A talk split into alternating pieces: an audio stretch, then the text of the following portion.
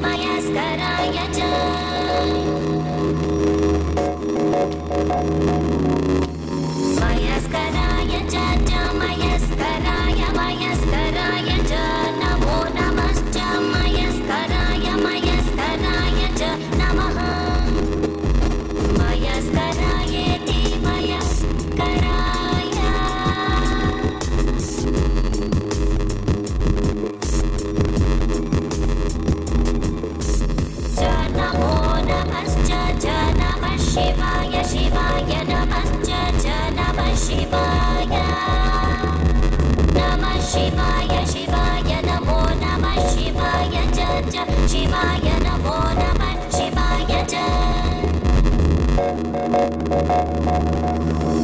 शिवाय च शिवाय शिवाय च शिवतराय शिवतराय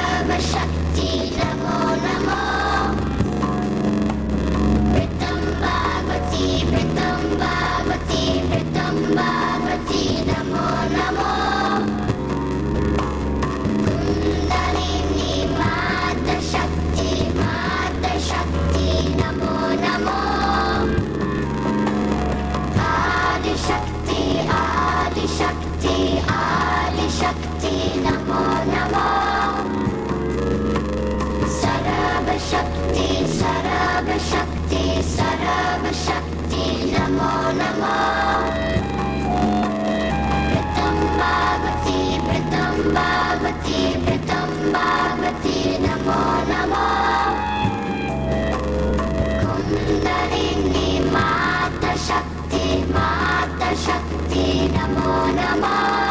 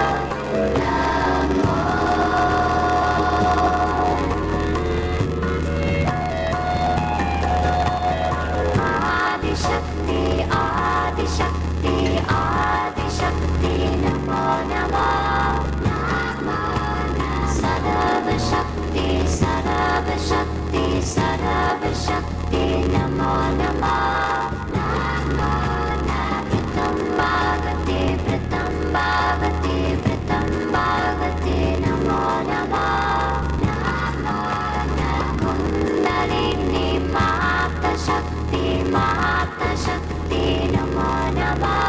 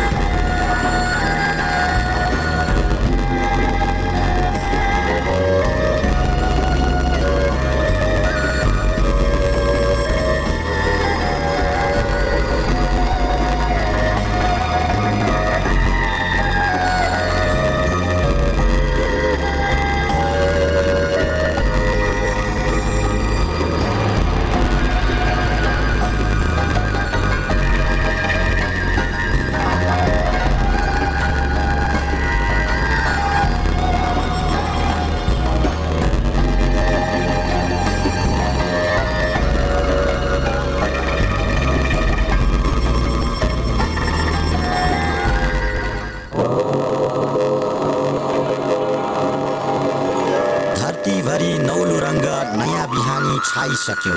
धरतीभरि नौलो रङ्ग नयाँ बिहानी छाइसक्यो। प्रभातले मनभरि मुटुभरि नयाँ लाली लाइसक्यो। प्रभातले मनभरि मुटुभरि नयाँ लाली लाइसक्यो।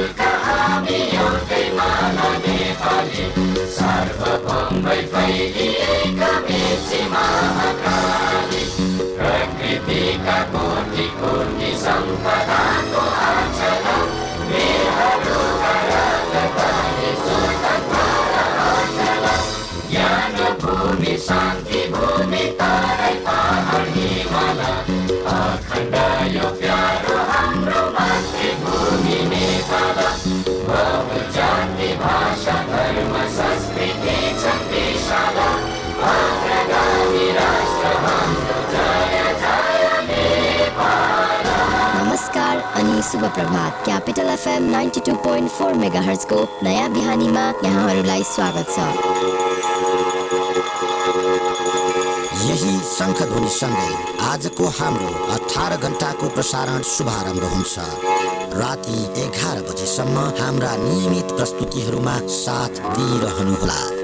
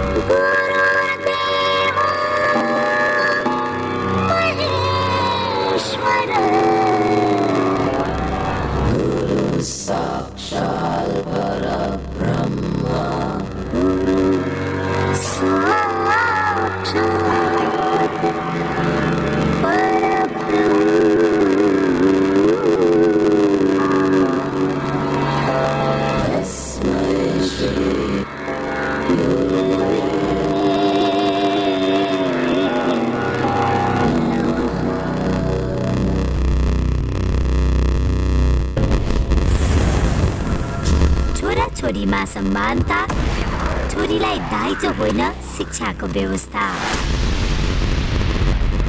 सामाजिक सचेतनाका लागि capital FM ninety two point four mega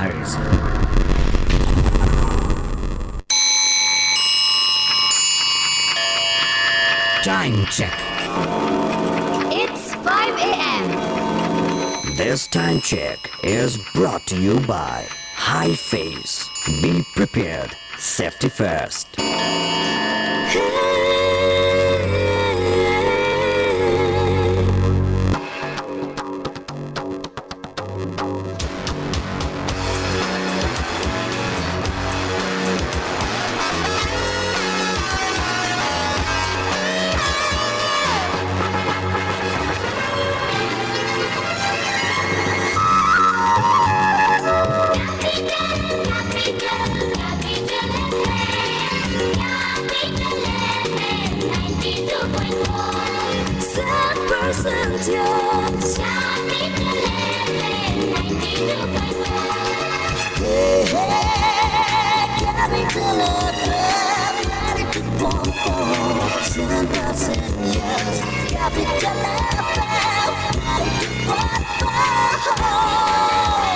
Capital FM 92.4 Saint Percentios.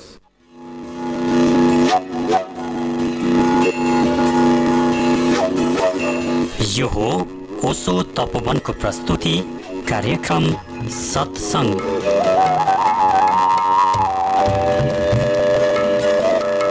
नमस्कार ओसो तपोवनको प्रस्तुति कार्यक्रम सत्सङ्गमा स्वागत छ। यो कार्यक्रम सत्सङ्ग तपाईँले capital FM ninety two point four mega hertz Kathmandu radio Sarangi one O one point three mega hertz Purwanchal र radio Sarangi ninety three point eight mega hertz पश्चिमाञ्चलमा एकैसाथ सुनिरहनु भएको छ। कार्यक्रम सत्सङ्गमा हामी जीवन र जगतका विभिन्न विषयमा बोधिसत्व स्वामी आनन्द अरुणज्यूसँग कुराकानी गर्नेछौँ। आज पनि उहाँसँग कुराकानी गर्दै हुनुहुन्छ लेखक एवं कलाकार शोभिता सिमखडा स्वामीजी हजुरलाई सत्सङ्गमा स्वागत छ। ओसोले बारम्बार भन्ने गर्नुभएको छ थट्स आर थिङ्स भनेर। यसको अर्थ के हो स्वामीजी जस्तो हामीले अरू वस्तुहरूको प्रभाव हेर्छौँ त्यस्तै विचारको पनि प्रभाव छ। विचारको पनि स्पिड छ गति छ। विचारको पनि रङहरू हुन्छ। र जसरी एक एउटा ढुङ्गा हाने लिएर मैले कसैलाई तिमीले कसैलाई हान्यो भने उसले चोट लाग्छ। त्योभन्दा बढी गहिरो चोट विचारबाट पुर्याउन सकिन्छ। जस्तो कुनैलाई व्यक्तिलाई हामीले औषधि दिएर रोग निको पार्छौँ त्योभन्दा विचार मात्रै राम्रो दिएर पनि उसलाई रोगबाट निको पार्न सकिन्छ त्यो विचार पनि पदार्थै हो त सूक्ष्म पदार्थ हो सूक्ष्मतम पदार्थ हो। र पदार्थ जति सूक्ष्म हुँदै जान्छ त्यति त्यति नै त्यसको शक्ति बढ्दै जान्छ। जति सूक्ष्म हुन्छ हेमे हेमियोप्याथीमा भन्छ जति डाइल्युटेड मेडिसिन भयो त्यति बढी इफेक्टिभ हुन्छ। वान इन्टु मिलियन त्यसको चाहिँ ऊ गरेको छ डाइल्युट गरेको छ भने अझ पावरफुल हुन्छ। त्यस्तै जो चिज जति सूक्ष्म हुन्छन् त्यो देखिँदैन। होइन? हाम्रो हेरौँ न इलेक्ट्रिसिटी सूक्ष्म छ।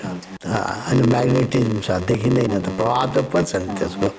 र त्यस्तै विचार आँखाले यो आँखाले हामीले देख्दैनौँ। अहिले विज्ञान प्रगति गरिरहेका छ। र विज्ञानले चाहिँ विचारहरूको पनि फोटो लिन थालेछ अहिले। रिसेन्टली अहिले दुई तिनवटा घटना भएको छ। एउटा म बताउँछु एउटा एकजना बच्चाले एउटा चरालाई धेरै माया गर्थ्यो। त्यो चरा मरेछ। चरा मरेपछि त्यो बच्चा रोइराखेको थियो एकदम बच्चा इनोसेन्ट हुन्छ। उसको विचारहरू चाहिँ पवित्र हुन्छन् र कन्सन्ट्रेटेड हुन्छन्। अनि उसको आमाहरूले बच्चाले रोएको पनि फोटो राखौँ भनेर फोटो लिएछ। होइन फोटो लिँदाखेरि त्यो बच्चाको पनि फोटो आयो। त्यो मरेको चराको पनि फोटो आयो उसले उसको विचार यति शुद्ध थियो त्यो बच्चाको कि त्यसले गर्दाखेरि त्यो उसले कन्सन्ट्रेटेड विचार जब हुन्छ त्यसको पावर धेरै बढ्छ। सामान्यत व्यक्तिले एक दिनमा अहिले साइन्टिफिकली यसलाई मेजर गरिसकेका छ विचारलाई। अब आउने बिस पच्चिस वर्षमा यस विषयमा ठुलो काम हुनेवाला छ। अहिले पनि काम भइरहेको छ वेस्टमा। हुन त यो विचार विज्ञान हाम्रो इष्टको विज्ञान हो विचार शक्ति आशीर्वाद ब्लेसिङ्स तर यसमाथि काम अहिले पश्चिममा भइरहेछ। अहिले त डाक्टर हेगडेले के भन्नुहुन्छ भने पच्चिस तिस वर्षपछि सबभन्दा ठुलो मेडिसिन ब्लेसिङ हुनेवाला छ। डाक्टर हेगडे ठुलो डक्टर हुनुहुन्छ। उहाँको अन्डरमा धेरै मान्छेले पिए मेडि मेडिसिनमा पिएचडी गरेका छ। वर्ल्डको रिनाउन्ड डक्टरहरू हुन्छ डाक्टर हेगडे उहाँले भन्नुहुन्छ कि अहिले तिस वर्षभित्रभित्र blessing will be also accepted medicine जसरी अहिले योगालाई पहिला पचास वर्ष अगाडि कुनै हस्पिटलले मान्थेन नि होइन? योगालाई माने पनि मेडिटेसन हामी कुरा गर्दाखेरि मेडिटेसनलाई मान्थेन डाक्टरहरूले हस्पिटलले मान्थेन। त अहिले आएर meditation is also a healing factor र डक्टरको प्रिस्क्रिप्सनमा पनि स्ट्रेस डिप्रेसन हटाउनलाई मेडिटेसन योगा त धेरै नै आइसक्यो आइसक्यो योगा फ्याकल्टी नै भइसक्यो वेस्टमा मेडिटेसनको फ्याकल्टी पनि भइसक्यो हामी कहिले भएको छैन उनीहरूले माइन्डफुल फ्याकल्टी भन्छ मेडिटेसन भन्दैन ठुलो ठुलो जुन अमेरिकन युनिभर्सिटी छ त्यो हस्पिटल छ मेडिकल युनिभर्सिटी छ त्यसमा चाहिँ माइन्डफुल डिपार्टमेन्टै भइसक्यो मैले हेरेर आएको छु। त्यसमा चाहिँ मेडिटेसनै अरू डक्टरहरूलाई पनि के भन्छ भने ब्रेकमा तिमीहरू गएर त्यहाँ मेडिटेसन गर होइन? मेडिटेसन भने माइन्डफुल गर भन्छ। उनीहरूले मेडिटेसन चाहिँ हिन्दू शब्द हो भनेर अलिकति क्रिस्चियन प्रभाव धेरै छ। त्यसलाई खालि मेडिटेसन भन्न कसै कसैलाई अलिक ऊ हुन्छ।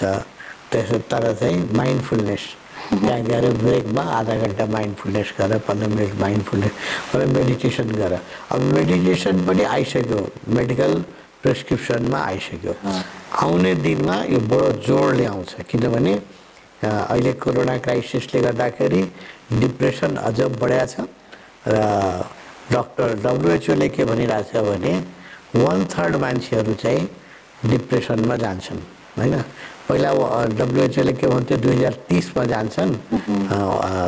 तिनमा एकजना मान्छेले डिप्रेसनको औषधि खानुपर्छ। या उसलाई साइकोथेरापी गर्नुपर्छ। अहिले यो कोरोना क्राइसिसले गर्दाखेरि उसले के भन्छ भने अब दुई हजार तिससम्म पर्खिनु पर्दैन। अब चाहिँ नेक्स्ट सेन्चुरी दुई हजार एक्काइसकै मिडलतिर हरेक तिन मान्छेमा एकजना मान्छे चाहिँ डिप्रेसन हुन्छ। सुसाइडल टेन्डेन्सी हुन्छ डिप्रेसन हुन्छ लोनलिनेसमा बस्छ बोल्दैन। यो नराम्रो लक्षणहरू हुन्छ। र त्यो त्यसले धेरै मान्छेलाई अनेक रोगहरू पनि फिजिकल रोगहरू पनि लाग्छ। र त्यसको उपाय डिप्रेसनका उपायहरूमा एउटा त साइकोथेरापी चाहिँ काउन्सिलिङ हो होइन? त्यो काउन्सिलिङ पनि एक प्रकारको उसलाई राम्रो सजेसन दिने र अर्को चाहिँ मोस्ट पावरफुल इज मेडिटेसन त्यस कारण आउने केही वर्षमा meditation will become a very powerful accepted therapy by doctors त्यो भइसक्यो हामीले त हामी कहाँ त यो हामी मान भन्दै आइरहेका छौँ त साइन्टिफिकली प्रुभ भइसक्यो अब केही वर्षमा it will accepted by doctors physician a very powerful healing factor त्यो विचार पनि जसरी मान्छेले हामीले ढुङ्गाले हान्न सक्छौँ होइन? छडीले हान्न सक्छौँ डन्डाले हान्न सक्छौँ विचारले पनि हान्न सकिन्छ। विचारले मान्छेले मार्न पनि सकिन्छ। होल ब्ल्याक म्याजिकको जुन साइन्स थियो छ अहिले पनि त त्यही त हो नि। तिमीले सुन्या होला ब्ल्याक म्याजिसियनहरूले के गर्छ भने मान्छेको आकृति बनाएर होइन? मान्छेको माटोको या कुनै कपडाको मान्छेको आकृति बनाएर अनि त्यसलाई चाहिँ थट उनीहरूको उनीहरू पनि नेगेटिभ मेडिटेसन गर्छ। विचारलाई चाहिँ प्रबल बनाउँछ होइन? नेगेटिभ मेडिटेसन हो त्यो ब्ल्याक म्याजिक अहिले शिष्यले जहाँ खोज्छ त्यो मान्छे जस मान्छेको आकृति बनाएको हुन्छ त्यो मान्छे चाहिँ हजारौँ किलोमिटर टाढा होस् त्यसलाई त्यहाँ दुख्छ। यो ब्ल्याक म्याजिक हो। बडो नराम्रो हो तर यो चलिआएको आजदेखि होइन धेरै वर्षदेखि चलाएको। अहिले पनि छ। गलत व्यक्तिहरूले यस यसका प्रयोग गर्छन्। मान्छेलाई मार्न सकिन्छ मारिन्छ मान्छेहरू मारिन्छ। त्यसो थट भेरी पावरफुल चिज हो। हामीलाई मैले देखेको दुईवटा इक्जाम्पल भगवान्को आश्रममा देखेँ ओसो आश्रम आश्रममा पुनामा। एउटा त इक्जाम्पल के हो भने एक दिन चाहिँ भगवान्को सचिव हुनुहुन्थ्यो महालक्ष्मी। उहाँमाथि चाहिँ एकजना एकदम सोझो जस्तो देख्ने मान्छे विदेशी थियो। त्यसले चाहिँ फिजिकल एट्याक गरेछ। र उहाँलाई चाहिँ मुखमा घाउ साउ गरिदियो टोकिदियो। टोकिदियो हातमा मुखमा टोकिदियो र घाउ गरिदियो। पिट्यो। बडो आश्चर्य लाग्यो। त्यो मा यो लक्ष्मी सोझो मान्छे कसैलाई त्यस्तो नगर्ने। र त्यहाँ माथि त्यो त्यो जो सन्यासी थियो त्यो पनि कुनै आश्रममै बसिराखेको थियो। हामीले देखिराखेको त्यो पनि सामान्य व्यक्ति थियो त्यस्तो रिसाउने व्यक्ति थिएन एकदम सोझो मान्छे थियो किन भयो भने त्यसलाई त समातेर फेरि पुलिसमा दियो या आश्रमबाट निकाल्यो त एक त्यसको बारेमा भगवान्ले लेक्चरमा बोल्नुभयो उहाँले बोल्नुभयो कि जुन मान्छेलाई तिमीहरूले आश्रमबाट निकाल्यो त्यो निर्दोष छ त्यसको दोषै छैन त्यो खालि विकलिङ हो त्यो कमजोर मान्छे हो महालक्ष्मीले धेरै मान्छेसँग मलाई भेट्न she was a very strict administrator अब सम्भव थिएन सबै मान्छे भगवान्सँग भेट्न चाहन्थे लाखौँ डिसाइपल थिए। सम्भव थिएन महालक्ष्मीले वेट गराउनु पर्थ्यो कहिले नै भन्नु पर्थ्यो। मान्छेले रिस उठ्थ्यो उसले गुरु कहाँ जान दिएन होइन? अनि सी वाज अल्सो एडमिनिस्ट्रेटर म्यानेजमेन्टमा कहिले काहीँ मान्छेलाई गाली गर्नु पर्थ्यो। कहिले काहीँ आम मान्छेहरूलाई आश्रमबाट निकाल्नु पर्थ्यो बदमासी गरेकोलाई। कसैको फेसिलिटी कामै गर्दैन उसको फुड पास क्यान्सल गरिदिनुहुन्थ्यो। त्यो मान्छेको रिस उठ्थ्यो। धेरै मान्छेको भगवान्ले भन्नुभयो कि महालक्ष्मीप्रति रिस थियो। रिस थियो they wanted to hurt they wanted to पिट्न चाहन्थ्यो महालक्ष्मीलाई तर हिम्मत गर्थेन त उनीहरूको विचार थियो। र विचार पनि के हुन्छ जब ध्यानी व्यक्तिको विचार हुन्छ त्यो धेरै पावरफुल भएर आउँछ मेडिटेसन पछि। किनभने जब जब सूर्यको किरणमा हिट त हुन्छ त सूर्य किरणको हिटले त कागजमा आगो लाग्दैन। त तिमीले एउटा कन्भेक्ट ग्लास राख्यो भने जसले सूर्य किरणलाई चाहिँ उ गर्ने कन्सन्ट्रेट गरिदिन्छ भने त्यो कागजमा आगो लाग्छ होइन? त्यो सूर्य त्यो ग्लासबाट हामीले बच्चामा गरे एक्सपेरिमेन्ट पनि गरे फिजिक्समा हामीले त्यसो गऱ्यो भने त्यो आगो लाग्छ। किनभने त्यो छरिएका जुन सूर्य किरण थियो त्यो एक ठाउँमा आउन साथ त्यसको हिट बढ्यो। त्यस्तै विचारमा हुन्छ। सामान्य व्यक्तिको विचार कस्तो हुन्छ? एक दिनमा साठी हजार विचार गर्छ मान्छेले सामान्य व्यक्तिले। त्यसको विचारमा पावर हुँदैन। होइन? छरिएका हुन्छन् विचार। तर जो मान्छे अलि कन्सन्ट्रेटेड गर्छ जसको विचारमा सङ्कल्प हुन्छ जसले धेरै विचार गर्दैन त्यो त्यसले त्यसको विचार कम गर्छ। उसले बा बाह्र हजारदेखि साठी हजार विचारको जो अहिले सामान्य व्यक्तिको छ एक चौबिस घन्टामा बाह्र हजार विचारदेखि साठी हजार विचार गर्छ। अब जसले साठी हजार विचार गर्यो त्यसको विचारको पावर वान फिफ्थ हो बाह्र हजार गर्ने होइन? जसले बाह्र हजार गर्छ त्यसको विचार फाइभ टाइम्स मोर पावरफुल हुन्छ। साठी हजारभन्दा होइन? फाइभ टाइम्स यो जीवन शक्ति त त्यति नै छ। त्यो बाह्र हजारमा डिभाइड हुन साथ उसको विचार फाइभ टाइम्स अब त्यसको विचार मोर इफेक्टिभ हुन्छ। र जब हामी ध्यान गर्छौँ ध्यान गर्दाखेरि त हाम्रो माइन्ड एकदम शान्त हुन्छ र कहिलेकाहीँ चाहिँ चारवटा पाँचवटा विचार मात्रै एक मिनटमा आउँछन् होइन? कहिले एकदम माइन्ड सा साइलेन्टै हुन्छ विचारबाट मुक्त हुन्छ। त्यो त धेरै राम्रो स्थिति हो निर्मल स्थिति हो। त्यो त्यो स्थितिभन्दा पुग्दाखेरि पनि जब तिमीले कुनै ध्यान गर्छ भने तिम्रो विचार कम हुन्छ होइन? साठी हजारबाट घटेर बाह्र हजार त सामान्य व्यक्तिको हो।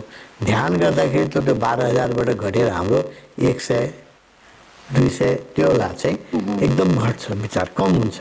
जब विचार कम हुन्छ उसको पावर बढ्छ। होइन? त्यो सूर्यको किरण जस्तै हो। अनि ध्यान गरे त्यो ब्ल्याक म्याजिक त्यही हो। ब्ल्याक म्याजिक के गर्छ? त्यो विचार गरेर कसैलाई ध्यान गरेर दुःख दिन्छ। होइन? त्यसमाथि कन्सन्ट्रेट गर्छ आफ्ना। साठी हजार विचारलाई कन्सन्ट्रेट गएर दस विचारमा पारिदिएपछि त्यसले त्यसले पहाड तोडिदिन सक्छ त्यो विचारले।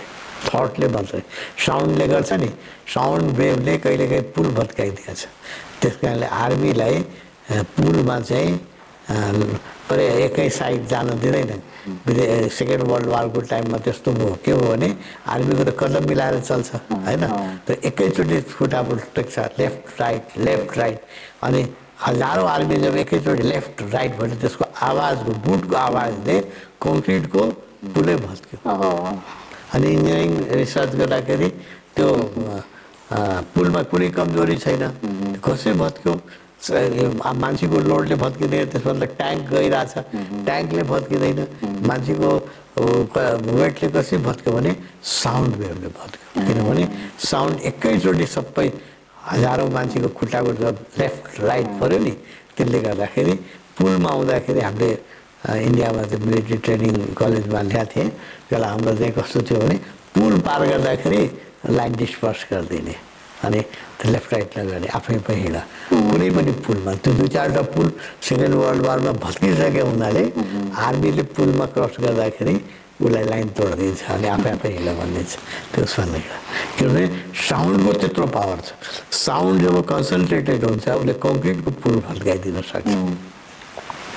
विचार ध्वनिमा यति शक्ति मन्त्रको ध्वनि त्यही हो।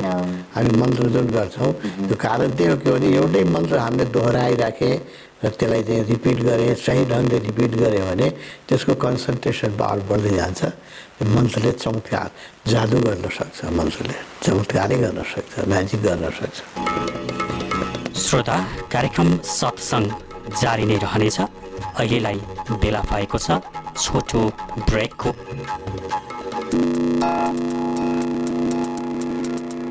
प्रेममा घात हुँदैन प्रतिघात हुँदैन। प्रेममा घात हुँदैन प्रतिघात हुँदैन। ठुलो सानो भन्ने पनि प्रेममा कुनै जात हुँदैन। ए नसाले लट्ठिएर प्रेमको कुरा गर्नेहरू म सत्य भन्छु प्रेममा सधैँ प्रभात हुन्छ कहिल्यै पनि रात हुँदैन।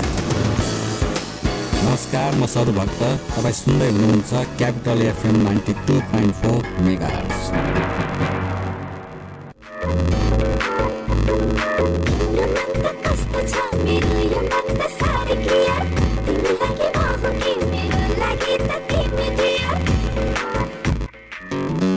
भन्दा धेरै एचडी टिभी अनुभव लिनका लागि clear TV upgrade to clear TV तपाईँहरूलाई एउटा कुरा भन्छु ल। आग लागि हुन नि। तिन चिजको जरुरत हुन्छ। पहिलो हिट यानि कि तापक्रम दोस्रो फ्युल अर्थात् आगोमा जे बल्छ सबै जस्तै घर जङ्गल कागज मान्छे। अनि आगो लाग्न चाहिने तेस्रो कुरा हो अक्सिजन। यी तिन चिज मिल्यो भने आगो लाग्छ। र विज्ञहरू भन्छन् यी तिन चिज हिट फ्युल र अक्सिजन मध्ये कुनै एक कुरालाई छुट्याउन सकियो भने आगो लाग्दैन। अब यो छुट्याउने कसरी? यसको उपाय छ नेपालको पहिलो फायर स्कुल अनि private multi dimensional training center Himalayan institute of fire and emergency services प्रालीसँग जहाँ आगलागी नियन्त्रण विपद व्यवस्थापन जोखिम न्यूनीकरणका साथै सुरक्षित रहने तरिका अनि राहत र उद्धार कार्य सम्बन्धी अन्तर्राष्ट्रिय स्तरका तालिमहरू राष्ट्रिय र अन्तर्राष्ट्रिय प्रशिक्षकहरूबाट दिइन्छ। त्यसैले आगलागीको जोखिमबाट बचौँ र अरूलाई पनि बचाउँ। थप जानकारीका लागि Himalayan institute of fire and emergency services private limited Vegas housing Vega city Balkumari Lalitpur. Phone number शून्य एक पाँच दुई शून्य शून्य सात सात दुई पाँच दुई शून्य शून्य सात सात दुई। HIFES be prepared safety first निरोगी बनाउँदै खुसी बाँड्दैछ वैदिक आयुर्वेद सेवा प्रणाली सेवन गरौँ जडीबुट्टी कोरोनालाई भगाउँ जरैदेखि। यस कोरोना कहरमा इम्युनिटी बढाउनु फोक्सो स्वस्थ राख्दै श्वास प्रश्वासलाई सही र बलियो बनाउँदै पेट तगडा भएमा केही रोगले आक्रमण गर्न सक्दैन। अब यी जडीबुटी युक्त आयुर्वेदिक औषधि सेवन गरी स्वस्थ रहौँ सुरक्षित बाँचौँ।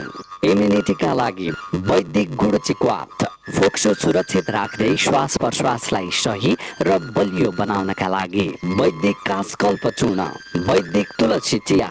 पाचन शक्तिका लागि वैदिक दीर्घायु चूर्ण यी जडीबुटी युक्त आयुर्वेदिक औषधिको नियमित रूपमा सेवन गरौँ स्वस्थ रहौँ सुरक्षित बाँचौँ वैदिक आयुर्वेद सेवा प्रणाली काठमाडौँ किर्तिपुर ट्याङ्ला चोक फोन शून्य एक चार तेत्तिस अठार अन्ठानब्बे मोबाइल अन्ठानब्बे पाँच बाह्र चालिस नौ सय चौतिस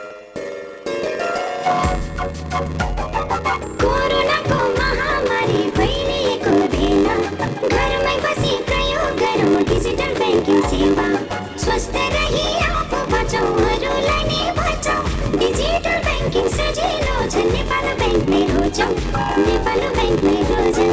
हजुर नेपाल ब्याङ्क लिमिटेडका मोबाइल ब्याङ्किङ र इन्टरनेट ब्याङ्किङ मार्फत घरमै बसी विविध ब्याङ्किङ सुविधाहरू प्रयोग गर्न सकिन्छ। नेपाल ब्याङ्कको एटिएम कार्ड सधैँ प्रयोग गरौँ। घरमै बसौँ नेपाल ब्याङ्क लिमिटेडका डिजिटल ब्याङ्किङ सेवाहरू सजिलै प्रयोग गरौँ। कोरोना महामारीबाट आफू पनि बचौँ अरूलाई पनि बचाउँ। नेपाल ब्याङ्क लिमिटेड नेपालको पहिलो ब्याङ्क।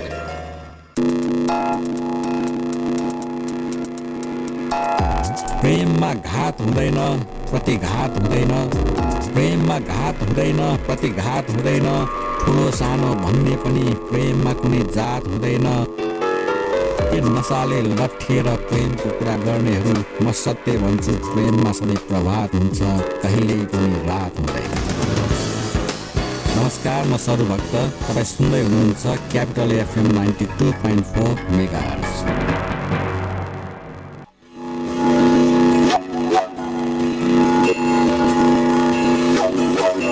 यो हो ओसो तपोवनको प्रस्तुति कार्यक्रम सत्सङ्ग। ब्रेकपछि पुनः स्वागत छ। आउनुहोस् सत्सङ्गलाई निरन्तरता दिउँ।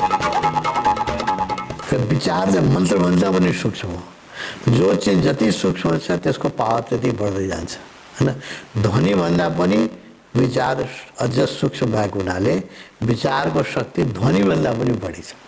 अनि महालक्ष्मी मा भगवान्ले के भन्नुभयो भने यति मान्छेले नेगेटिभ विचार खास गरेर ध्यान गरेर ध्यानीहरूले जब नेगेटिभ विचार गर्छ त्यसको पेनिट्रेसन पावर टेन टाइम्स मैले त साठी हजारबाट बाह्र हजार भन्दा साथ पाँच गुणा विचार शक्ति भयो होइन? त्यो बाह्र हजारबाट यदि बाह्र सय भयो भने त त्यो कति हजार गुणा बढ्यो होइन? थाउजन्ड टाइम मोर पावरफुल छ तिमीहरूको थट तिमीहरूले जो नेगेटिभ सोचको लक्ष्मीको बारेमा त्यसले गर्दाखेरि त्यो मान्छे सोझो मान्छे थियो त्यो एकदम कम विकलिङ थियो अलिकति आफू चाहिँ सङ्कल्प कम भएको व्यक्ति थियो उसले त्यो विचारको ग्राहक बन्यो त्यो त्योले एट्याक गर्यो महालक्ष्मीले एट्याक गर्यो तर त्यसको भगवान्ले भन्नुभयो तिमीहरूले त्यसलाई निकाल्यो आश्रमबाट त्यसको कुनै दोषै होइन त्यो निर्दोष मान्छे छ त्यसलाई बोलाऊ फेरि बोलाऊ उसलाई चाहिँ राम्रोसँग राख उसलाई भन्न सङ्कल्प शक्ति बढाऊ भन उसको कुनै दोष छैन। र यसको एक्जिस्टेन्सियल पाप चाहिँ महालक्ष्मीलाई पिटेको एक्जिस्टेन्सियल पाप जसले जसले महालक्ष्मीबारे नेगेटिभ सोचेको छ त्यसले भोग्नुपर्छ। फिजिकल प्लेनमा त देखिँदैन फिजिकल प्लेनमा तिमीले उसलाई देख्यो उसलाई निकालिदियो। अब पुलिसमा दिइदिन्थ्यो मैले उहाँले पुलिसमा दिनमा रोक्नुभयो पुलिसमा नदियो भन्नुभयो। आश्रमबाट पनि निकालेको थियो भन्नु उसले आश्रमबाट बोलाऊ उसलाई उसको सङ्कल्प शक्ति बढाऊ भन ऊ निर्दोष छ उसको एउटै मात्रै के छ भने विकलिङ कमजोर विचार शक्तिको मान्छे हो। सङ्कल्पहीन व्यक्ति भएको र अर्को विचारको त्यसलाई इफेक्ट गरिदियो। र यसको पाप चाहिँ एक्जिस्टेन्सियल पाप तिमीहरूले भोग्नुपर्छ जसले जसले महालक्ष्मीको बारेमा विरोध नसोच होइन? त्यो परमात्माघात यसको सजाय तिमीहरूले पाउँछ होइन? यहाँ कोर्टमा उसले सजाय दिन सकिन्छ। तर परमात्माको तिमीहरूले सजाय पाउँछ त्यसलाई उहाँले दुईवटा केस हो पुनामा मैले देख्दाखेरि अरू पनि भयो होला दुईवटा त मैले आफै आँखाले देखेँ। एउटा यो भयो एउटा के हो भने त्यहाँ एउटा मेडिटेसन हल बन्दै थियो। पहिला चान्स अडिटोरियम से सेभेन्टी फोरमै भगवान्को प्रवचन दिने ठाउँ थिएन बरन्डामा यस्तै सानो बारेन्डामा दिनुहुन्थ्यो पच्चिस तिसजना मात्रै हटाउँथ्यो अनि मेडिटेसन हल बनाउनु पऱ्यो भने बम्बेको आर्किटेक्टहरू बोलाएर मेडिटेसन हल बन्दै थियो कस्तो भने स्टेडियम टाइपको यस यसरी गरेर माथि बसेर माथिबाट पनि भवाले हेर्न सकोस् भने स्टेडियम टाइपको बन्दै थियो मेडिटेसन हल राम्रो डिजाइन गरेको थियो आर्किटेक्टले त क्यान्टिलिभर थियो त्यसमा पिलर थिएन। त्यो डिजाइन यस्तो गरेको थियो कि यसरी बढिराखेका थिए। अनि भगवान्को लेक्चर हुन्थ्यो बरन्डामा। लेक्चर सुनेर ओर्लिँदाखेरि मान्छेहरू त्यही बाटो पास हुन्थ्यो। अनि त्यसमा सपोर्टै थिएन। पिलरै थिएन अनि मान्छेहरूले के भन्थ्यो भने यो टिक्दैन यो त खस्छ नि यसमा पिलरै छैन कस्तो कस्तो बनिरहेछ यो त टिक्दैन भनेर मान्छेले भन्थे अब एक दिन होइन दुई दिन होइन हरेक दिन लेक्चर त्यो कन्स्ट्रक्सन त चलिरहेको थियो म त्यही पुणेमै थिएँ कन्स्ट्रक्सन चलिरहेको थियो तर चाहिँ मान्छेहरू लेक्चर सुनेपछि भगवान्को लेक्चर सुनेपछि मेडिटेटिभ हुन्छ मेडिटेटिभ भएपछि उसको थटको पावर बढ्छ किनभने विचार कम हुन्छ। अनि त्यो नेगेटिभ कुरा यो टिक कसरी टिक्ला यो स्टेडियम त खसिहाल्छ नि। पिलरै छैन भनेर मान्छेले भन्थे एक दिन दिउँसो एक बजे लन्च ब्रेकको टाइममा त्यो त नयाँ स्ट्रक्चर बनेको उद्घाटन पनि भएको थिएन त्यो पेन्टिङ सेन्टिङ हुँदै थियो त्यो भडाङ्ग खस्यो। पुरो आवाज भयो। क्यारियर थियो त्यो लन्च ब्रेक थियो मजदुराहरूको नत्र मजदुराहरू मर्थ्यो त्यसको तल होइन? त्यो त्यत्रो स्ट्रक्चर खसेको भएर स्टेडियम जस्तो छ नि रङशाला सानो रङशाला जस्तै थियो त्यो भुवाङ्ग खस्यो महा आश्रमभरि हल्ला भयो होइन अनि ग्वारी भयो अनि इन्जिनियरिङ इन्जिनियरको दोष हो ठेकदारको दोष हो यहाँ त हुन्छ नि स्ट्रक्चर खसेपछि ठेकदारको दोष हो ठेकदारको सबै ऊ देखियो मेटेरियलहरू टेस्ट गर्यो अनि उसको चाहिँ इन्जिनियरको डिजाइन मिस्टेक हो भन्यो होइन त्यत्रो पैसा बर्बाद भयो इन्जिनियरसँग तिराउनुपर्छ भन्यो डिजाइनहरू चेक गर्यो। डिजाइन पनि एकदम पर्फेक्ट करेक्ट छ। त्यो लगाएको सिमेन्ट डन्डी सब ठिक छ। कसरी खस्यो? ठुलो मिस्टेक हो। अब म पनि इन्जिनियर भएको हुनाले त्यो मिटिङहरूमा म पनि बस्थेँ। अनि त्यहाँ गजब गजब हो। क्यालकुलेसन सब ठिक छ। त्यो स्ट्रक्चर एकदम साउन्ड छ। मेटेरियल सबै ठिक युज गरेका छ। ठेकदारले सुपरभिजन पनि भइरहेको छ। लोहा डन्डी सब चेक गऱ्यो सब ठिक छ। अनि यो कसरी खस्यो? बिग मिस्ट्री होइन? कसरी खस्यो इन्जिनियरिङ क्वेसन भयो यसको कारण के हो? अनि भगवान्ले दिन लेक्चरमा भन्नुभयो यसको कारण विचार हो। कि त्यो त्यसको तलबाट तिमीहरू गुज्रिन्थ्यो मेरो प्रवचन सुनेर मेरो प्रवचन सुनेपछि तिमीहरूलाई ध्यान वास्त हुन्छ। कोही कोही मान्छेले सतोरी लाग्छ। सतोरी लाग्नु मतलब नो माइन्ड हुनु। नो माइन्ड भइसकेपछि जुन फर्स्ट विचार आउँछ त्यो त थाउजन्ड टाइम्स मोर पावरफुल हुन्छ। अब नो माइन्ड भएर तिमीहरू लेक्चरबाट ओर्लिन्छ अनि त्यही बाटो पास हुन्छ डेली अनि कसरी टिक्छ यो? पत्किन्छ भनेपछि एकदम साउन्ड स्ट्रक्चर जो इन्जिनियरिङको दृष्टिकोणले कुनै फ्ल थिएन त्यस्तो स्ट्रक्चर खस्यो होइन? करोड रुपियाँ आश्रमको लस हो। भगवान्ले भन्नुभयो यसको पाप चाहिँ तिमीहरूले भोग्नुपर्छ जसले यसको बारेमा यो नेगेटिभ ठेकदारहरूको कोही गल्ती छैन इन्जिनियरको कुनै गल्ती छैन होइन? यसको अब त तिमीहरूले देख्दाखेरि त तिमीहरूले केही सजाय मिल्दैन कि तिमीहरूले केही गरेकै छैन। त एक्जिस्टेन्सियल पाप तिमीहरूले भोग्नुपर्छ। जसले नेगेटिभ सोच्थ्यो त्यो खस्छ यो खस्छ। तिमीहरूको विचारले जसले जसले यो नेगेटिभ विचार गरे हो त्यसको विचारले यो खस्या हो र यसको चाहिँ अ, कर्म बन्धन तिमीहरूलाई लाग्छ। अनि त्यस त्यो दुई घटनापछि उहाँले के भन्नुभयो भने मेडिटेसन सकेपछि कमसेकम जति बेर हुन सक्छ सब एक त भन्नुभयो मेरो आश्रमभित्र कसैलाई जोकमा पनि तिमी बिरामी पर तिमी चाहिँ मर तिम्रो टाउको दुखोस् यस्तो कहिले नभन भन्नुभयो। होइन? किनभने मेरो आश्रममा तिमीहरूको विचारको शक्ति धेरै बढी छ। बाहिर बजारमा बोल्नु र यहाँ बोल्नुमा फरक छ। सो नेगेटिभ कुरा कसैको बारेमा नसोच नबोला।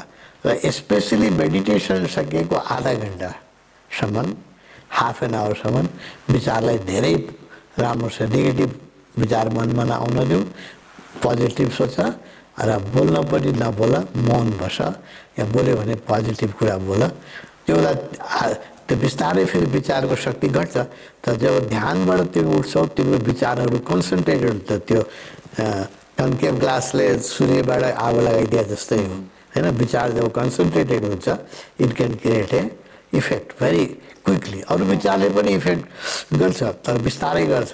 तर ध्यानपछि जब हामी विचार गर्छौँ त्यस कारणले ध्यानपछि कसैको मङ्गल सोच राम्रो सोच नराम्रो नसोच र आधा घन्टा चाहिँ एक्लै बस्ने कोसिस गर मौन बस। धेरै गलत कुराहरू चाहिँ नसोच गलत कुरा नपढ नराम्रो कुरा नबोल भन्नुभयो। यो हामीलाई सिकाउनु भएको यहाँ आश्रममा पनि म सबैलाई भन्छु ध्यान चाहिँ सकभर त आश्रमभित्र नेगेटिभ कुरा गर्नु ठिक छैन होइन? त्यसले इफेक्ट त्यो किन हामीहरूको विचार अरूको विचारभन्दा शक्तिशाली छ। त्यो नेगेटिभको मेटलाइज हुन्छ र त्यसको पाप पनि हामीले भोग्नुपर्छ। त्यहाँले नेगेटिभ कुरा नगरौँ आश्रमभित्र र विशेष गरेर ध्यान इमिडिएटली गरिसकेपछि आधा घन्टासम्म त जोकमा पनि कहिले जोकमा हामी भन्छौँ नि जोकमा पनि नेगेटिभ जोक नगरौँ आधा घन्टासम्म कमसेकम भनेर भगवान्ले सिकाउनु हो त्यो हामी सबै आश्रममै काम लाग्छ त्यो थट्सको थिङ हो थटको कलर हुन्छ होइन अब हामी हेर्न सक्दैन त अब अब बिस्तारै क्लियर फोटोग्राफी डेभलप भइरहेको छ। जसले औडाको कलर लिन्छ होइन? र दुई चारवटा केस यस्तो भयो अहिले। सूक्ष्म केसहरू भयो। मैले बताएँ नि त्यो चरा मरेको त्यो बच्चा रोइरहेको फोटो ल्याएर चरा चराको फोटो आयो होइन? अनि कसैलाई चाहिँ एकदम नेगेटिभ विचार गइरहेको छ हिंसा हिंसात्मक विचार गर गइरहेको छ भने त्यो मान्छेको वरिपरि कालो औराको फोटो आयो ब्ल्याक औराको फोटो आयो। त्यसले अब क्यामेराहरू विकसित भइरहेका छन्। आउने पच्चिस तिस वर्षमा हामी यसलाई हुन्छौँ कि सायद विचारको पनि हामी फोटो लिन सक्छौँ होइन? गर्न त सक्यो। एक मिनटमा एक दिनमा बाह्र हजारभन्दा देखि साठी हजार विचार मनमा चल्छ भने काउन्ट त गऱ्यो इन्स्ट्रुमेन्ट जस्तो बन्यो। अब अहिले विचारहरू जो जसको थर्ड आई खुल्या छ उनीहरूले हेर्न सक्छन्। अ, तृतीय नेकबाट विचार देख्न सकिन्छ विचारको औडा देख्न सकिन्छ। उनीहरूले कस्तो देखाएको छ भने हिंसात्मक विचार जुन हुन्छ कसैलाई मारौँ कसैलाई बिगारौँ त्यो विचारहरूको कलर चाहिँ ब्ल्याक हुन्छ। र तिनीहरू ग्रस हुन्छन्। तिनीहरू चाहिँ तल बस्छन्। हिंसात्मक विचारहरू। अब जो राम्रो विचार हुन्छन् कसैको कल्याण गरौँ एकदम राम्रो विचार हुन्छन् त्यो चाहिँ ब्लू कलरको हुन्छ आकाशी कलरको हुन्छ होइन? र जब हामी प्रेम र भक्ति जस्तो हामी आरती गर्छौँ त्यसलाई के हुन्छ? प्रेम पनि हुन्छ भक्ति पनि हुन्छ। त्यो त्यसको कलर चाहिँ अरेन्ज हुन्छ। त्यसका हिन्दू सन्यासीले बिसौँ हजार वर्षदेखि सिमरिक लुगा लिएर रङको कुरा किन लगाएको होइन? कत्रो विज्ञान छ। आज आएर साइन्सले हेऱ्यो हामी बिस हजार वर्षदेखि लगाइरहेका छौँ यो कलर कलर। किनभने जब प्रेम र भक्ति जुट्छ डिभोसन एन्ड लभ जुट्छ अनि त्यो चाहिँ अरेन्ज कलरको त्यो विचारको कलरै अरेन्ज हुन्छ। होइन? अब विचारको फोटोग्राफहरू लिन सुरु भइसक्यो क्लियर एडभान्स क्यामेराहरूबाट र त्यसका वेभ लेन्थहरू पनि नाप्न सुरु स्पिड पनि अब विचारको स्पिड कति छ भने जति नेगेटिभ विचार हुन्छ होइन? त्यो ग्रस हुन्छ तल बस्छ त्यो। जति सूक्ष्म विचार हुन्छ कल्याणको विचार भक्तिको विचार त्यो माथि माथि बस्छ होइन? त्यसलाई क्याच गर्न कठिन हुन्छ त्यो माथि हुन्छ। त्यस कारणले राम्रो विचारलाई क्याच गर्नलाई त्यो हामीलाई कस्तो जब हामी राम्रो विचारसँग तिमीले एउटा हेर क्रोध गरेर अलिकति हेर। अलिकति क्रोध गऱ्यो भने क्रोध बढ्दै जान्छ। कारण के हो? कसै मान्छे रिस उठ्यो होइन? तिमीले रिसमा बोल्न सुरु गर्यो भने मान्छेको रिस बढ्दै जान्छ बढ्दै जान्छन्। आफन्तको हत्या गरिदिएको छ रिसमा मान्छेले। श्रीमानले श्रीमतीको हत्या गरिदिएको छ कहिलेकाहीँ छोराले बाउको हत्या गरिदियो रोज पे प्रत्येक दिन अखबारमा हामी त्यो पत्रिकाहरूमा पढ्छौँ। यो किन हुन्छ यस्तो? उसले हत्या गर्न खोजेको होइन। तर जब तिमीले रिस गर्यो you have invited the angry vibration in the universe विचारहरू जुन छ त्यो सबै तिमीभित्र दौड्छ सबै दौड्छ रिसको बेलामा संसारमा जति रिसका विचारहरू छन् त्यो सबै तिमीभित्र you become victim of that होइन?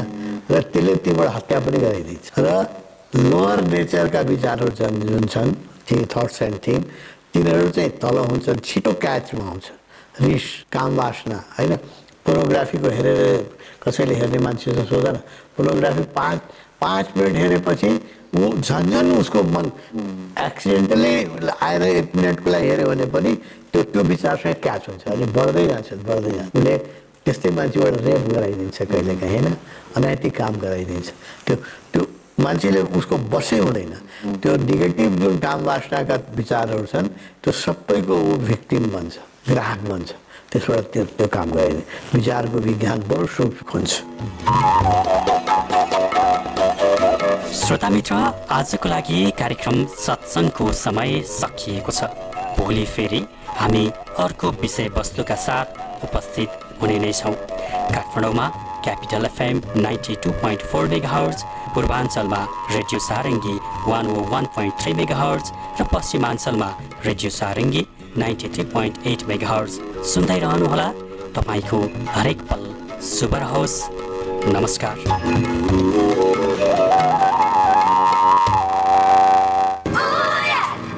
म Bikram Bista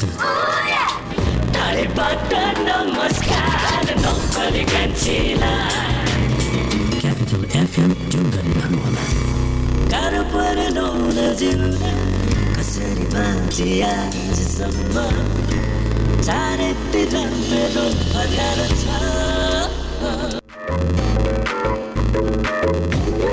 कस्तो छ मेरो यो मन त साह्रै क्लियर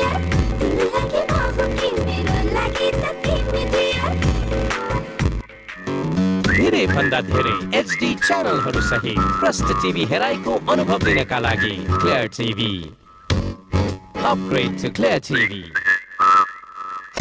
तपाईँहरूलाई एउटा कुरा भन्छु ल। आग लागि हुँदा नि। तिन चिजको जरुरत हुन्छ। पहिलो हिट यानि कि तापक्रम। दोस्रो फ्युल अर्थात् आगोमा जे बल्छ सबै। जस्तै घर जङ्गल कागज मान्छे। अनि आगो लाग्न चाहिने तेस्रो कुरा हो अक्सिजन यी तिन चिज मिल्यो भने आगो लाग्छ। र विज्ञहरू भन्छन् यी तिन चिज हिट फ्युल र अक्सिजन मध्ये कुनै एक कुरालाई छुट्याउन सकियो भने आगो लाग्दैन। अब यो छुट्याउने कसरी? यसको उपाय छ नेपालको पहिलो फायर स्कुल अनि private multi dimensional training center Himalayan institute of fire and emergency services प्रालीसँग जहाँ आग लागि नियन्त्रण विपद व्यवस्थापन जोखिम न्यूनीकरणका साथै सुरक्षित रहने तरिका अनि राहत र उद्धार कार्य सम्बन्धी अन्तर्राष्ट्रिय स्तरका तालिमहरू राष्ट्रिय र अन्तर्राष्ट्रिय प्रशिक्षकहरूबाट दिइन्छ। त्यसैले आग लागेको जोखिमबाट बचौँ र अरूलाई पनि बचाउँ। थप जानकारीका लागि Himalayan institute of fire and emergency services private limited Vegas housing Vegas city Balkumari Lalitpur phone number शून्य एक पाँच दुई शून्य शून्य सात सात दुई पाँच दुई शून्य शून्य सात सात दुई HIFES be prepared safety first रोगीलाई निरोगी बनाउँदै खुसी बाँड्दैछ वैदिक आयुर्वेद सेवा प्रणाली सेवन गरौँ जडीबुटी कोरोनालाई भगाउँ जराइदेखि यस कोरोना कहरमा इम्युनिटी बढाउनु फोक्सो स्वस्थ राख्दै श्वास प्रश्वासलाई सही र बलियो बनाउँदै पेट तगडा भएमा केही रोगले आक्रमण गर्न सक्दैन। अब यी जडीबुटी युक्त आयुर्वेदिक औषधि सेवन गरी स्वस्थ रहौँ सुरक्षित बाँचौँ। इम्युनिटीका लागि वैदिक गुणचिक्वात फोक्सो सुरक्षित राख्दै श्वास प्रश्वासलाई सही र बलियो बनाउनका लागि वैदिक कासकल्प चूर्ण वैदिक तुलसी चिया पाचन शक्तिका लागि वैदिक दीर्घायु चूर्ण यी जडीबुटी युक्त आयुर्वेदिक औषधिको नियमित रूपमा सेवन गरौँ स्वस्थ रहौँ सुरक्षित बाँचौँ। वैदिक आयुर्वेद सेवा प्रणाली काठमाडौँ किर्तिपुर ट्याङ्ला चोक फोन शून्य एक चार तेत्तिस अठार अन्ठानब्बे। मोबाइल अन्ठानब्बे पाँच बाह्र चालिस नौ सय चौतिस। नोभल कोरोना एक नयाँ प्रजातिको भाइरस हो। यस भाइरसको संक्रमणले सामान्य रुगाखोकीदेखि गम्भीर प्रकारको श्वास प्रश्वास सम्बन्धी समस्या गराउन सक्छ। नोभल कोरोना भाइरस संक्रमणका मुख्य लक्षणहरू। सय दशमलव चार डिग्री फरेनाइट भन्दा माथि ज्वरो आउने सास फेर्न गाह्रो हुने रुगा र खोकी लाग्ने। नोभल कोरोना भाइरसको संक्रमणबाट आफू र अरूलाई बचाउने उपायहरू। नियमित रूपमा साबुन पानीले हात धुने। खोक्दा र हाछ्यौँ गर्दा नाक र मुख छोप्ने। ज्वरो सहित रुगा खोकीको लक्षण देखिएमा स्वास्थ्य कर्मीसँग परामर्श लिने। रुगा खोकीको लक्षण भएका व्यक्तिबाट टाढै बस्ने। माछा मासु तथा अन्डा राम्रोसँग पकाएर मात्र खाने। नेपाल सरकार सञ्चार तथा सूचना प्रविधि मन्त्रालय।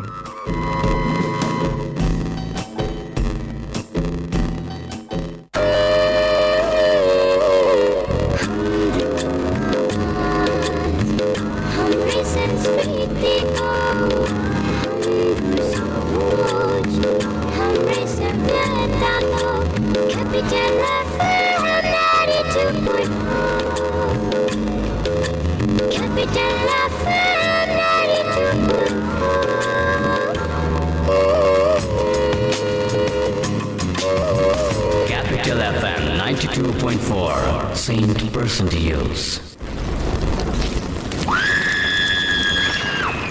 अकस्मात आइपर्ने विपत्ति सामनाको अभियानमा। हाई फेस र क्यापिटल एफएमको सहकार्य। कार्यक्रम आकस्मिक सन्देश।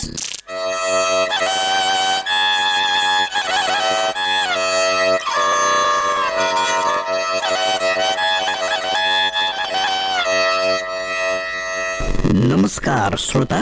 कार्यक्रम आकस्मिक सन्देशमा यहाँलाई हार्दिक स्वागत छ। उपस्थित भएको छु म Bimal Thapa. Himalaya institute of fire and emergency services private limited र क्यापिटल एफएमको सहकार्यमा तयार पारिएको। यो कार्यक्रम आकस्मिक सन्देश काठमाडौँको केन्द्रीय studio capital FM ninety two point four mega hertz पूर्वमा radio Sarangi one one point three mega hertz पश्चिममा radio Sarangi ninety three point eight mega हर्सका साथै CFM on air dot com र रेडियो सारङ्गी डट कम मार्फत पनि तपाईँले हरेक दिन बिहान पाँच तिस बजे सुन्न सक्नुहुनेछ। विशेष त यो कार्यक्रम आकस्मिक सन्देशमा हामी विपद व्यवस्थापनसँग निकट रहेर विभिन्न आयाम र सावधानीका उपायहरूलाई सन्दर्भ सामग्रीका रूपमा प्रस्तुत गर्दछौँ।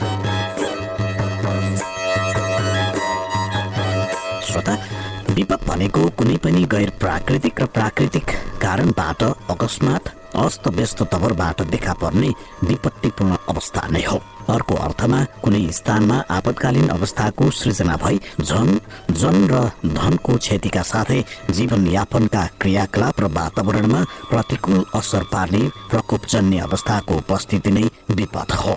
विपद जोखिम न्यूनीकरण तथा व्यवस्थापन ऐन दुई हजार चौहत्तरका अनुसार विपदका प्राकृतिक कारण र स्वरूपहरूमा हिमपात असिना पानी बाढी पहिरो आँधीहुरी खडेरी भूकम्प ज्वालामुखी शीतलहर तातो हावा भूस्खलन आदि पर्दछन्। अर्कातर्फ गैर प्राकृतिक विपदमा महामारी अनिकाल जीवाणु आतंक विकिरण हवाई खानी सडक जल तथा औद्योगिक दुर्घटना विषाक्त ग्यास विषाक्त खाद्यान्न वातावरणीय प्रदूषण वन विनाश पशु तथा चराचुरुङ्गीमा लाग्ने फ्लू लगायतका विपद जन्ने समस्याहरू पर्दछन्।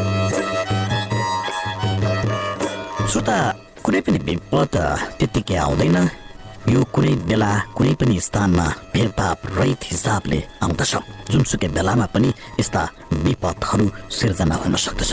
यसका कुनै निश्चित समय र सीमाभित्र न्यूनीकरण एवं नियन्त्रण गर्न सकिने वा नसकिने दुवै खाले हुन सक्दछन् श्रोता अब लागौँ कार्यक्रमको पहिलो चरणतर्फ अबको चरणमा हामी विपदसँग सम्बन्धित विभिन्न आयामहरू यहाँ समक्ष प्रस्तुत गर्दैछौँ। यसलाई प्रस्तुत गर्दै हुनुहुन्छ सहकर्मी मिना साउद।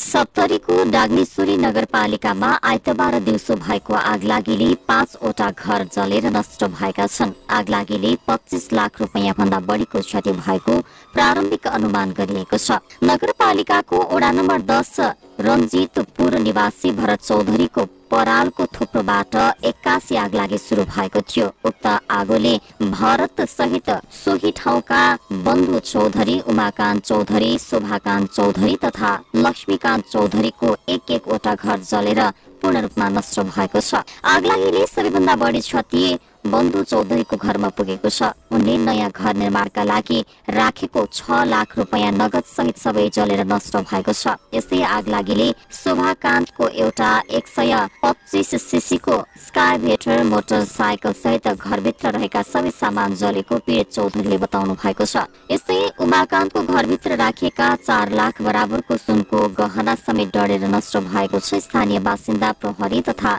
दमकलको सहयोगमा आग लागि नियन्त्रणमा लिइएको थियो।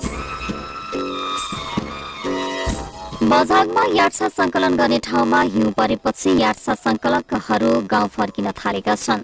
वैशाखको पहिलो हप्ता यार्सा संकलन गर्न लेक पुगेका स्थानीयवासी घर फर्किने क्रम बढेको त्यहाँका दिनेश बहादुर रोकायाले बताउनु भयो सुरुमा गाउँपालिकाको धना वारीकुण्ड चुबावन त्यसै गरी बिरुवा डार पल्लो खोला डाँडा लेकी धानसेरी बङ्गुल नगरपालिकाको यार्सा संकलन गर्ने सबै ठाउँमा हिमपातका कारण यार्सा संकलन गर्न गएकाहरू घर फर्किन थालेका हुन्। तीन चार दिन घर बसेर फेरि उनीहरू हिउँ पग्लन थालेपछि यार्सा संकलन गर्न लेकतिर जाने बोहराले बताउनु भयो। गएको वर्षभन्दा यस वर्ष यार्सा संकलनमा कमी आएको यार्सा संकलन गर्न पुग्नु भएका सुरुमा गाउँपालिका एकका प्रेम बहादुर बोहराले बताउनु भयो यस वर्ष समयमा नै पानी नपर्नु हिमाली भेगमा हिमपात नहुनु तथा जलवायु परिवर्तनका कारणले पनि यार्सा संकलनमा कमी आएको उहाँको भनाइ छ।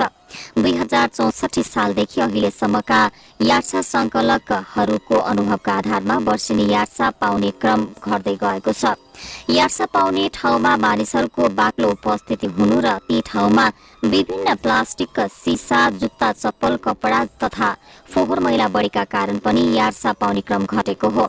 यसको रोकथामका लागि सरकारवाला निकायको ध्यान जान सकेको छैन। यद्यपि यार्सा संकलन गर्ने ठाउँमा फोहोर मैला नियन्त्रण गर्न बझाङको एक गैर सरकारी संस्था सहारा नेपालले पहल सुरु गरेको संस्थाका अध्यक्ष ज्ञान बहादुर बोहराले बताउनु भयो अहिले सैपाल गाउँपालिकाका यार्सा पाउने क्षेत्रमा सरसफाईको कार्यक्रम सुरु गरिएको बताउँदै उहाँले अहिले गाउँपालिकाको समेत सक्रियता रहेको जानकारी दिनुभयो।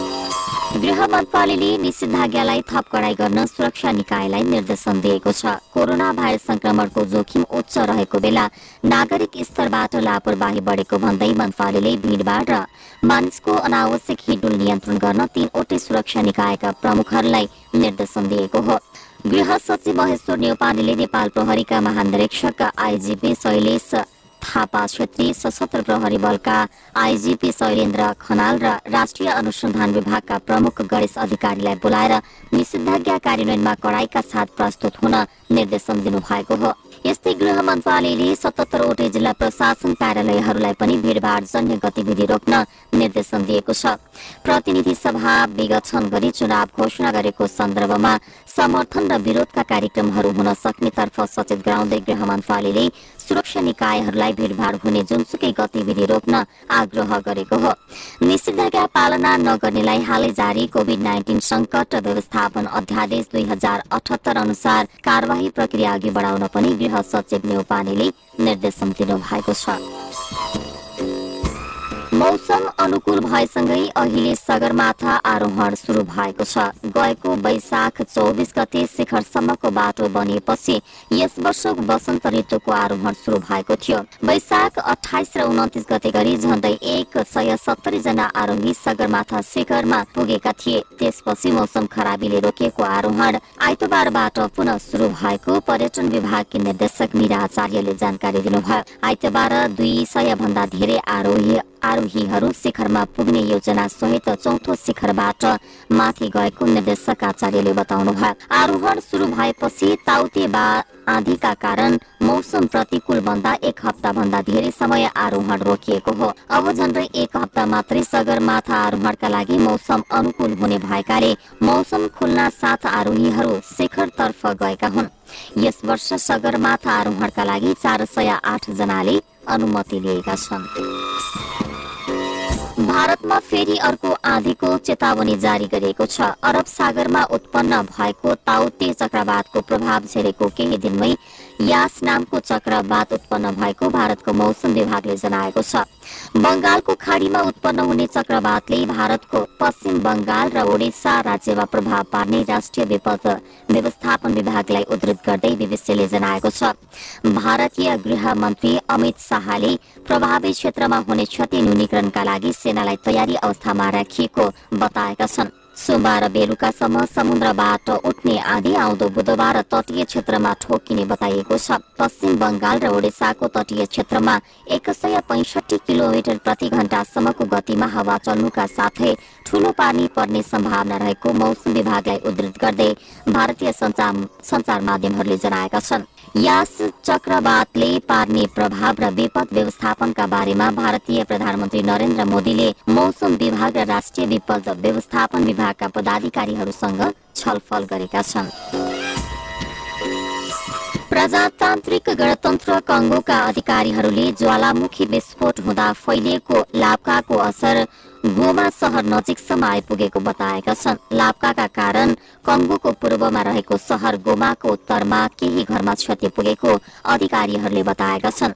ज्यान बचाउनका लागि भाग्ने क्रममा कम्तीमा पाँच जनाको ज्यान गएको कङ्गोका अधिकारीहरूले बताएका छन्।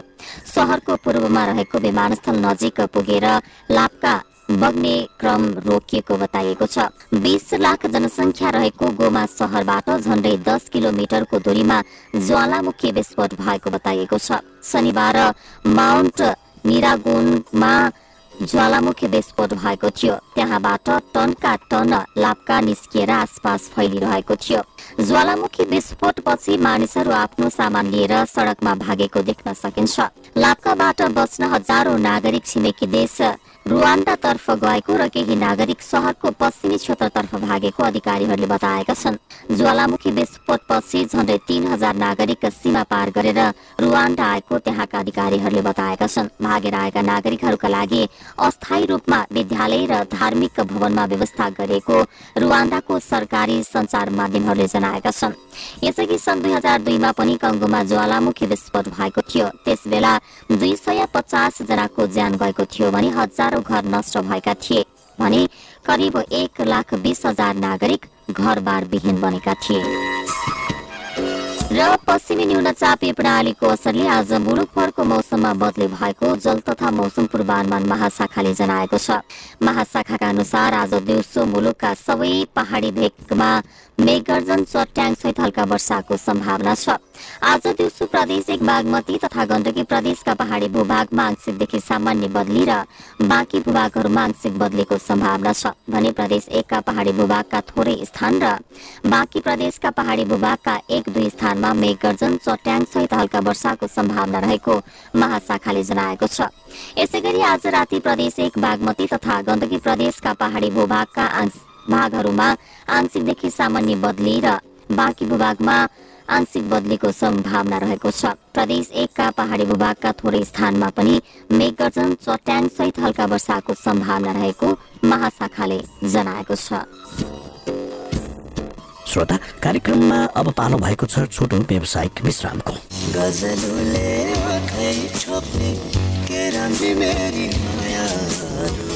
नमस्कार म सुरेश कुमार। तपाईँले capital FM ninety two point four mega tune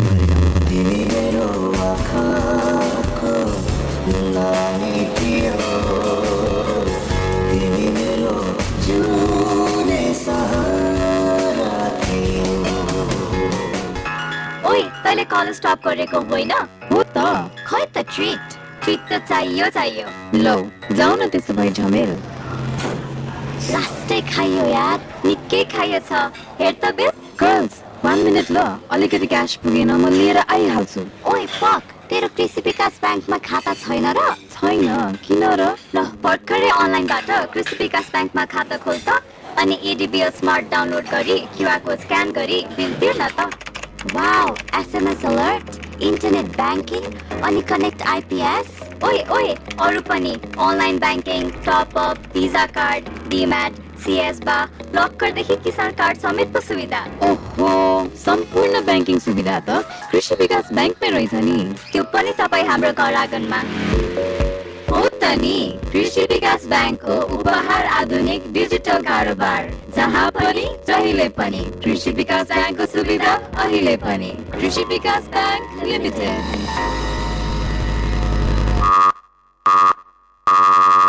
नमस्कार अहिले रातिको नौ बजेको छ। अब सुन्नुहोस् जीवन तन्नुकारबाट समाचार। पोखरामा हिजो सम्पन्न मा खेलाडी लड्यो। भएका छन्।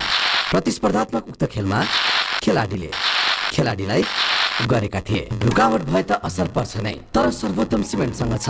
विद्युत उत्पादन गर्ने आफ्नै प्रविधि जसले विद्युतको रुकावट हुँदा पनि निरन्तर रूपमा बाँड्छ। सिमेन्टको हरेक कणमा एकै नासको गुणस्तर र बनाउँछ निर्माण अझ बलियो। सर्वोत्तम सिमेन्ट सर्वोत्तम मजबुती। Prevention is better than cure यो कुरा हामीले स्वास्थ्यसँग सम्बन्धित विषयमा धेरै पल्ट सुनेका छौँ। यो स्वास्थ्यसँग सम्बन्धित विषयमा मात्र होइन जीवनको हरेक पाटोमा काम लाग्छ जस्तो कि आग लागे। अब आगो कहिले लाग्छ लागेको आगोले कति क्षति गर्छ यो हाम्रो वशको कुरा होइन। तर आग लागेको क्षति न्यूनीकरण र आग लागेको जोखिमबाट बस्ने कुरा यो चाहिँ हाम्रै वशको कुरा हो। जसका लागि चाहिन्छ विशेष सिप र तालिम र त्यसको लागि हाम्रो साथ दिन्छ नेपालको पहिलो फायर स्कुल र private multi dimensional training center Himalayan institute of fire and emergency services प्रालिले जहाँ आगलागी नियन्त्रण विपद व्यवस्थापन जोखिम नियन्त्रणका साथै सुरक्षित रहने तरिकाहरू अनि राहत र उद्धार कार्य सम्बन्धी अन्तर्राष्ट्रिय स्तरको तालिम राष्ट्रिय र अन्तर्राष्ट्रिय प्रशिक्षकहरूबाट दिइन्छ। त्यसैले आगलागीको जोखिमबाट बचौँ र अरूलाई पनि बचाऊ थप जानकारीका लागि हिमालयन